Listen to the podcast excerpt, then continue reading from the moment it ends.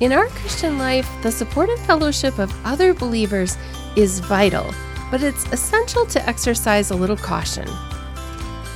I'm wondering if we place undue emphasis on other people as our primary source of power and strength. In this episode, we'll take a humorous and a serious look at doing life together and, quote, getting plugged in. So come on in and we'll look at what that means.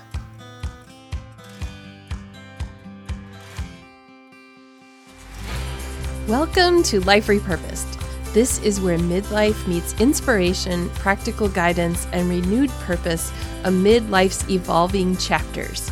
We navigate faith questions and messy, uncertain twists with humor and a commitment to pursue treasure, even in the hard stuff.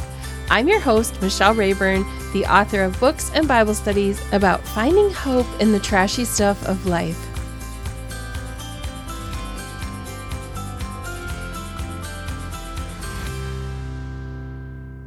I recently saw a list of phrases that irritated people when their church used them. Somebody was collecting a list. I actually have done that on my own social media profiles, but this was someone else's. And I wanted to look at what two of these mean because they made me chuckle, but also made me think. Being part of a Christian community is important for getting the encouragement we need as Christians, and there are different ways that churches describe this community. We need others as we study the Bible, apply the principles to our lives, and learn how to handle our differences in love. But the two phrases I saw on the post I mentioned are often used in church circles, and I admit I've used them too. They are doing life together and getting plugged in. When one commentator said quote, doing life together sounded like we're incarcerated and serving a life sentence together, I couldn't unsee it or unhear it. It was funny, but it also made me wonder what sort of hurt did they experience that made it sound that way to them? And then when someone else said they disliked the term get plugged in because, quote, I'm not a toaster, it made me chuckle. We have a lot of expressions in Christian groups that sound silly at face value and outside of the circle, and our own experience with Christian community might leave us tender and averse to trying. Maybe the problem isn't the connection to others, but how it's been misapplied or misrepresented. Navigating issues of faith, community, and spiritual growth takes an added significance during our midlife years. And Life Repurposed, we look at how God is repurposing in this midlife time. This is a time marked by significant transitions. Maybe the kids are preparing to leave home or they have recently left home. It's a time when we're doing some reflections on our life. I'm 10 years away from retirement, and yet I'm starting to think about, you know, what would life be like when I was retired? We're maybe doing some existential questioning. If you find yourself at a crossroads in a search for deeper meaning and purpose, and it might be leading you to reevaluate your involvement in faith communities, we're going to be talking about that today. However, this journey can be full of challenges, and it can be particularly challenging if you've experienced spiritual abuse or disillusionment in the past. The longer we live on earth, the more opportunities we've had to experience challenges in church. I've found that in midlife, the desire for genuine connection and authentic relationships has become increasingly important. Yet the scars of past hurts and distrust may linger, and it can make it difficult to fully engage with others in the context of faith communities. Maybe you feel the pressures and responsibilities of life at this age, the career demands, the family obligations, and aging parents. These can further complicate the search for spiritual fulfillment and belonging. And as we wrestle with and grapple with those questions of identity, meaning, and our legacy, we may find ourselves longing for deeper connection with God and others, yet we're hesitant to fully invest in community for fear of being hurt or disappointed. Thus, the journey through midlife becomes not only a time of personal growth and self discovery, but also a spiritual pilgrimage, a quest to find that authentic connection, to find healing and wholeness in the midst of the complexities and uncertainties. I've been exploring this too. I long for places where I feel like I can be my authentic self. I know I need community. But I've also become disillusioned by some of the things that used to be so much a cornerstone of my identity. Church involvement has always been a part of my whole life, but I'm wondering if some of what I thought was vital to spiritual growth was more of an obligation than a joy producing thing that made me fall more in love with Jesus. I wonder if it distracted me from that. I'm not quite ready to share all that I've been studying about spiritual growth because I'm letting it marinate yet and it's going into my next book. But I wanted to give you a little peek and, and just use some of the things that I've been looking at as a springboard for the topic for today. Spiritual growth can be a good thing, but only when it sustains fruit. In John 15, Jesus said he is the vine and we are the branches, and we need to remain in him and produce spiritual fruit. That fruit is love. When I planted blueberries many years ago, I had some years where it grew nothing but foliage. I had a problem because the foliage looked great, the leaves were great, and there were no blueberries. And so the bottom line is that fruit matters. I planted blueberry bushes to get blueberries, not to just get bushes, just foliage.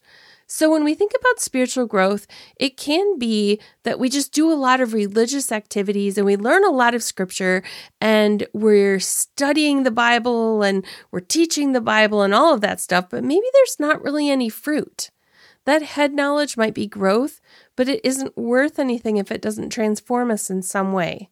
So, as we look at these expressions of, quote, doing life together and getting plugged in, I want to look at it from the perspective of things that become part of growing spiritually, but let's remember they have a purpose of producing love. In Christian circles, the phrase doing life together typically refers to the concept of living in intentional community with fellow believers. It encompasses the idea of sharing life's joys, challenges, triumphs, and struggles in the context of a supportive and loving Christian community. Here are some key aspects of what it means to do life together in Christian circles fellowship and community. This involves actively engaging with other Christians, building relationships, and supporting one another spiritually, emotionally, and practically in those life things. Discipleship. It often produces the mutual pursuit of spiritual growth and maturity through activities such as studying the Bible, praying together, and holding each other accountable in living out Christian principles. Service and ministry. When we do life together, in the good way, we often work together in service and ministry and we reach out to meet the needs of other people in our community and beyond. Authenticity and vulnerability. When we are authentic and vulnerable with one another, we share the joys and the struggles of life in an atmosphere of trust and acceptance. We celebrate each other's victories and milestones, and we also provide support and encouragement during difficult times. When we are together, our lives are grounded in a shared commitment to Christ and his teachings, which provides a common foundation for our relationships and our community life. Overall, this type of being together emphasizes the importance of genuine, caring relationships within a supportive community that seeks to honor God and grow in faith together. And when we grow in faith, we produce love. When these activities become more about doing, doing, doing, expectations, requirements, obligations, sometimes church can feel a little bit like a life sentence that we're serving together. So I understand where that expression might have been misinterpreted, even in a humorous way, by somebody. In the name of spiritual growth, many Christians have experienced spiritual abuse. Without love and genuine care, the concept of doing life together can feel burdensome and stifling, and it resembles more of a life sentence than a blessing. Here's how the absence of love can negatively impact the experience. Without love, relationships within Christian communities may lack authenticity and depth. Instead of fostering genuine connections, interactions can feel superficial and insincere. In the absence of love, there may be a tendency toward judgment and condemnation. Instead of offering grace and understanding, individuals may feel criticized or ostracized for their shortcomings or struggles. When love is absent, individuals may feel isolated or even alone within the community. Without the support and encouragement of others, they may struggle to find a sense of belonging and acceptance. Loveless relationships can sometimes lead to manipulation and control, where individuals seek to exert power over others rather than serving them selflessly. This can create a toxic environment where trust is eroded and people feel used or manipulated. Without the love driven pursuit of spiritual growth and maturity, the community may stagnate spiritually. Instead of lifting one another up and spurring each other toward love and good deeds, there may be a complacency or even a regression in spiritual life. Constantly engaging in community life without the foundation of love can lead to emotional exhaustion. Rather than feeling refreshed and energized by the relationships, individuals may feel drained and burned out by the demands of superficial interactions and negative dynamics. Love is essential. It's the ingredient that transforms mere existence within a community into life giving and fulfilling relationships and a journey shared with others. It's important to recognize the signs of spiritual abuse within a Christian community because Seeing these and knowing is crucial for maintaining healthy relationships and spiritual well being. And it also means that if you've experienced abuse, you have not truly experienced what a Christian community should be like. And so I want to just give you a couple of red flags or key indicators to watch for, because if you've experienced these, this is not true Christian community. And therefore, it's impossible to judge all Christian groups, all Christian churches by those standards if you've been in one that was spiritually abusive. Now, a couple of these are already I listed in the above things that I just talked about, but um, just to summarize, here are some of the things to watch for as red flags. One is manipulation and control. This is where leaders or members exert undue influence over others and manipulate them to conform to certain beliefs or behaviors. This can be coercive tactics, emotional blackmail, or threats of punishment for noncompliance. Another is authoritarianism. This is where leaders assert absolute authority and discourage any questioning or dissent. They may demand unquestioning obedience and punish those who challenge their decisions or teachings. Isolation is another one.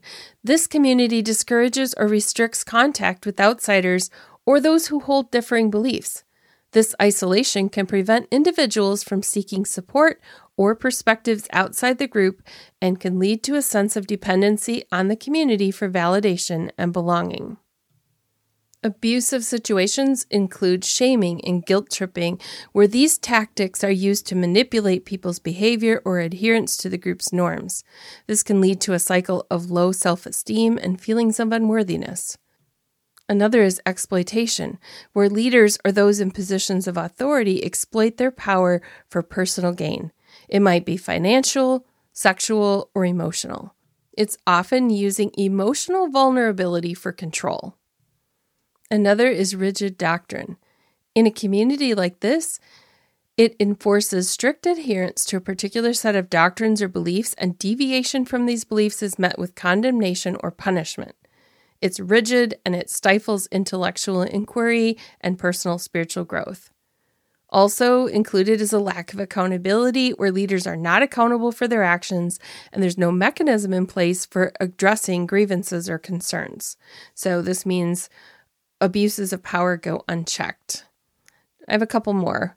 One is fear based teaching.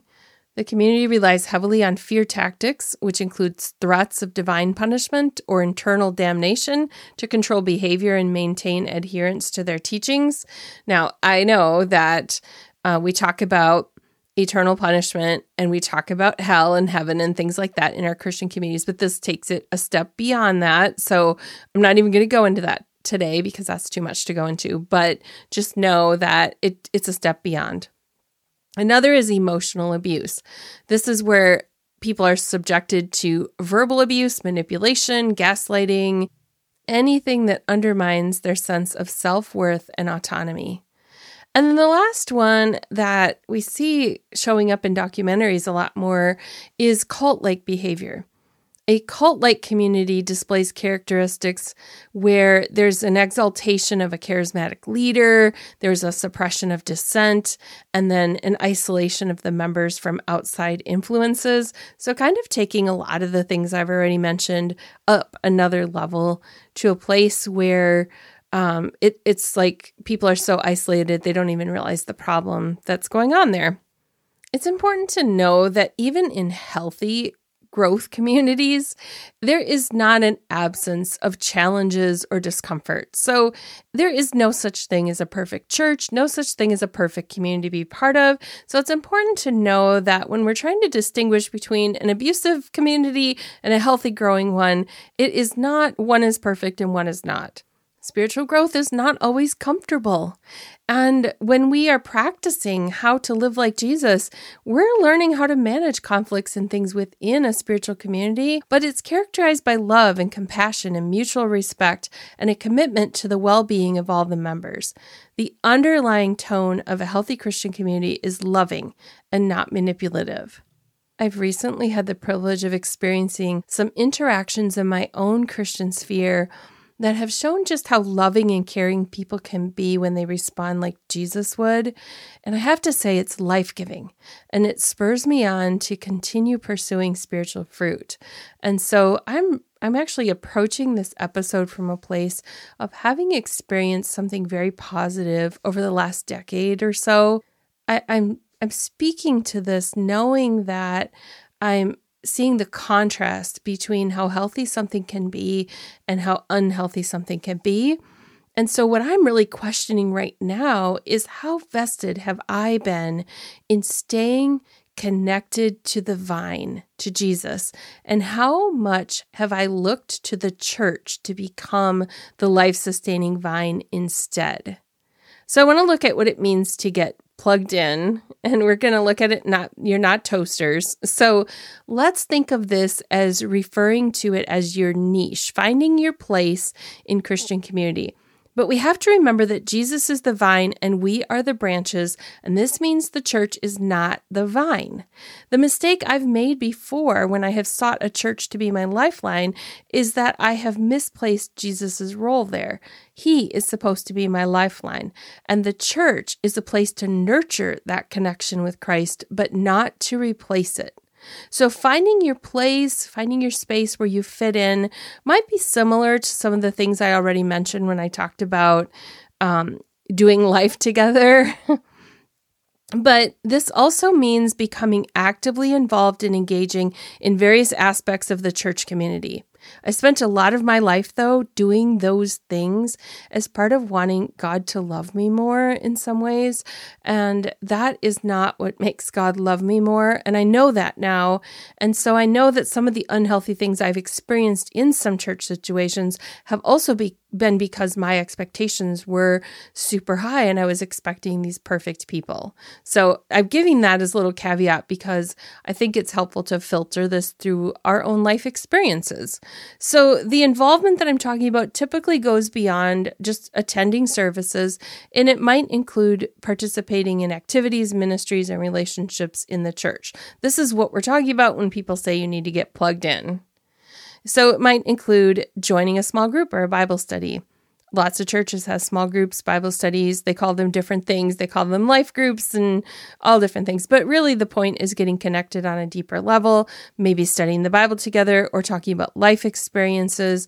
And joining a group like that can build relationships as you grow spiritually alongside others. You may have experienced conflicts within groups. That's normal. We're people and we're flawed and we have our own challenges. Another thing that's part of finding your place is serving together in ministry. Churches have various ministries that cater to different needs within the congregation and the community. It might be volunteering to serve in one of those, it might be in the church, like a children's ministry or worship team or hospitality, or it might be outreach to the community, um, doing something at um, like serving meals or getting involved in an event in the community. Another part of being more plugged in is attending events and gatherings. And sometimes there's a lot of events and gatherings. Some churches do potlucks and picnics and retreats and conferences, and there's a worship night, and there's, you know, all these things happening. Each one of those is an opportunity to build relationships with people and find our place and find our community. But for me, being in the church whenever the doors were open was again, like I said, um, also not the best spiritual growth opportunity for me because it also was replacing some of that personal connection with Jesus. So only you know where the right balance is, and nobody can tell you how often you need to be at the church and like I said, there's outreach, um, homeless ministries, visiting the sick. There's there, there's so many different things that are part of connecting inside of a church. And then the other thing that might be part of finding your place is officially becoming part of contributing financially to a church ministry and mission work. Oftentimes, when you're visiting a church, you're not really part of regularly tithing or giving to the offerings in the church. And so when somebody officially says, I'm part of this community, they begin to give financially. Now, when we find our people and we find the right place, it helps us to use the gifts and talents that God has given us. So there is a real purpose for finding our place in a community of Christians. It's about becoming a vital part of the body of Christ where we're using those talents and where we're serving other people in the context of the local church, but we're using gifts that God has specifically given us. And so there's something fulfilling and uh, a lot of growth happens in doing that too. Now, if you've had a negative experience in church, you might be hesitant to embrace the idea of getting more involved. Negative experiences definitely lead to a mistrust or an aversion toward getting too vested in the church. So let's go a little bit deeper. In many Christian groups, there's a notion that active participation in church activities and frequent attendance at church services are the hallmarks of spiritual growth. People often equate busyness within the church walls with spiritual maturity and believe that the more time they spend engaged in religious duties, the closer they draw to God. That's kind of where I'm saying I have been at a lot of my life. However, while involvement in church activities has its place, a deeper understanding of spiritual growth reveals that mere busyness within the church community does not necessarily equate to genuine spiritual fruitfulness. So picture this from John 15. Jesus is talking to his disciples and he starts using this analogy of a vine and its branches. And this is happening right after they had supper together and they broke bread and then he uh, talked about this is my body and this is my blood and then he was telling them what was about to happen and and um, judas had left the building he was off to go and betray Jesus to the authorities. And Jesus continues talking to his disciples. And he starts using this analogy. And he's basically saying, I'm the vine, you're the branches. If you stay connected to me, you'll bear a lot of fruit. But if you try to go it alone, you won't get very far. And he's emphasizing this importance of staying close to him, like branches staying connected to the vine to get all the nutrients they need to grow and produce fruit. Now let's talk about those spiritual practices we often hear about prayer, reading the Bible, spending time with God. These things are super important, don't get me wrong, but here's the thing they're not just items to check off a to do list. Imagine prayer as chatting with God and pouring our hearts out to Him and listening for His voice in return. So we're talking, but we're also listening. Reading the Bible becomes an adventure of discovering new truths about who God is and how much He loves us. And spending time with the Holy Spirit is like having a constant companion guiding us, empowering us, and reminding us of God's truth and love. But here's the kicker we can't approach these practices with a sense of duty or obligation because that's like going through the motions without really engaging our hearts. Instead, we're invited to approach them with delight and a sense of awe at the privilege of knowing and being known by the Creator of the universe. When we delight in abiding in or remaining in Christ, when we find joy in staying connected to Him, something beautiful happens we start to bear fruit, not because we're trying so hard or because we feel like we have to, but because His love naturally overflows from us. We become more patient, more kind, more loving, the kind of people who make the world a better place just by being ourselves. The imagery of the vine and the branches in John 15 underscores the centrality of the closeness with Christ as the foundation of genuine spiritual life and growth. It redirects our attention from a performance based approach and it moves to the vital importance of remaining in Christ. This challenges the prevailing mindset that equates spiritual maturity with external activity and performance. Instead, it invites us to examine the condition of our hearts and the quality of our relationships, not just within the church community, but in every sphere of life. Jesus' call to bear fruit emphasizes the organic and gradual nature of spiritual growth. Just as fruit takes time to ripen and mature, it also takes time for the fruit of the Spirit to develop gradually in the life of a believer. It requires patience and perseverance and a willingness to allow the Holy Spirit to work within us and transform our hearts and minds to reflect the image of Christ. But Jesus told his disciples to remain he didn't give a to do list with a bunch of tasks. He said, stay. Despite how much we need other Christians, our first task is to stay. I've heard it explained in so many ways over the years. When someone takes a first step of faith, which is believing, we often want to give them to do lists sign up here, do this thing, read this thing, find a spot where you're going to read your Bible. You have to do this, you have to do that. But in John 15, Jesus told his disciples that life was about to get really difficult and he wanted them to remain.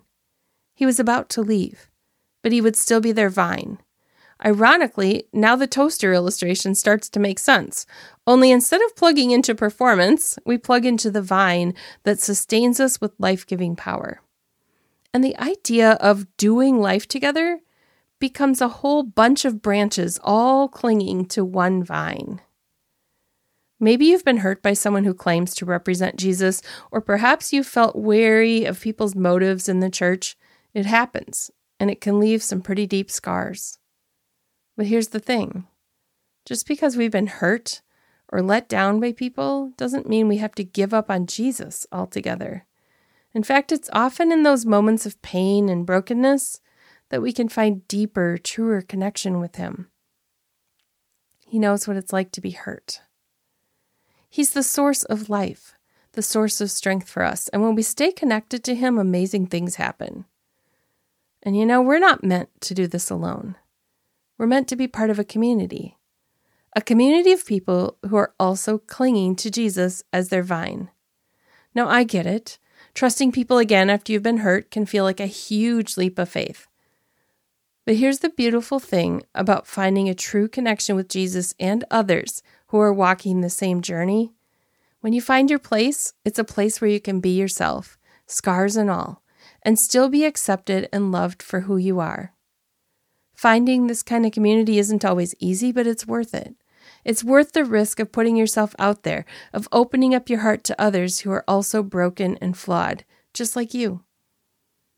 When you find a group of people who are all clinging to Jesus as their vine, something amazing happens. You start to see his love shining through them despite their imperfections. You start to experience grace and forgiveness in ways you never thought possible. And you start to realize that you're not alone that there are others out there who understand what you've been through and who are walking alongside you, cheering you on every step of the way. Your community may be small. It may be you and one friend.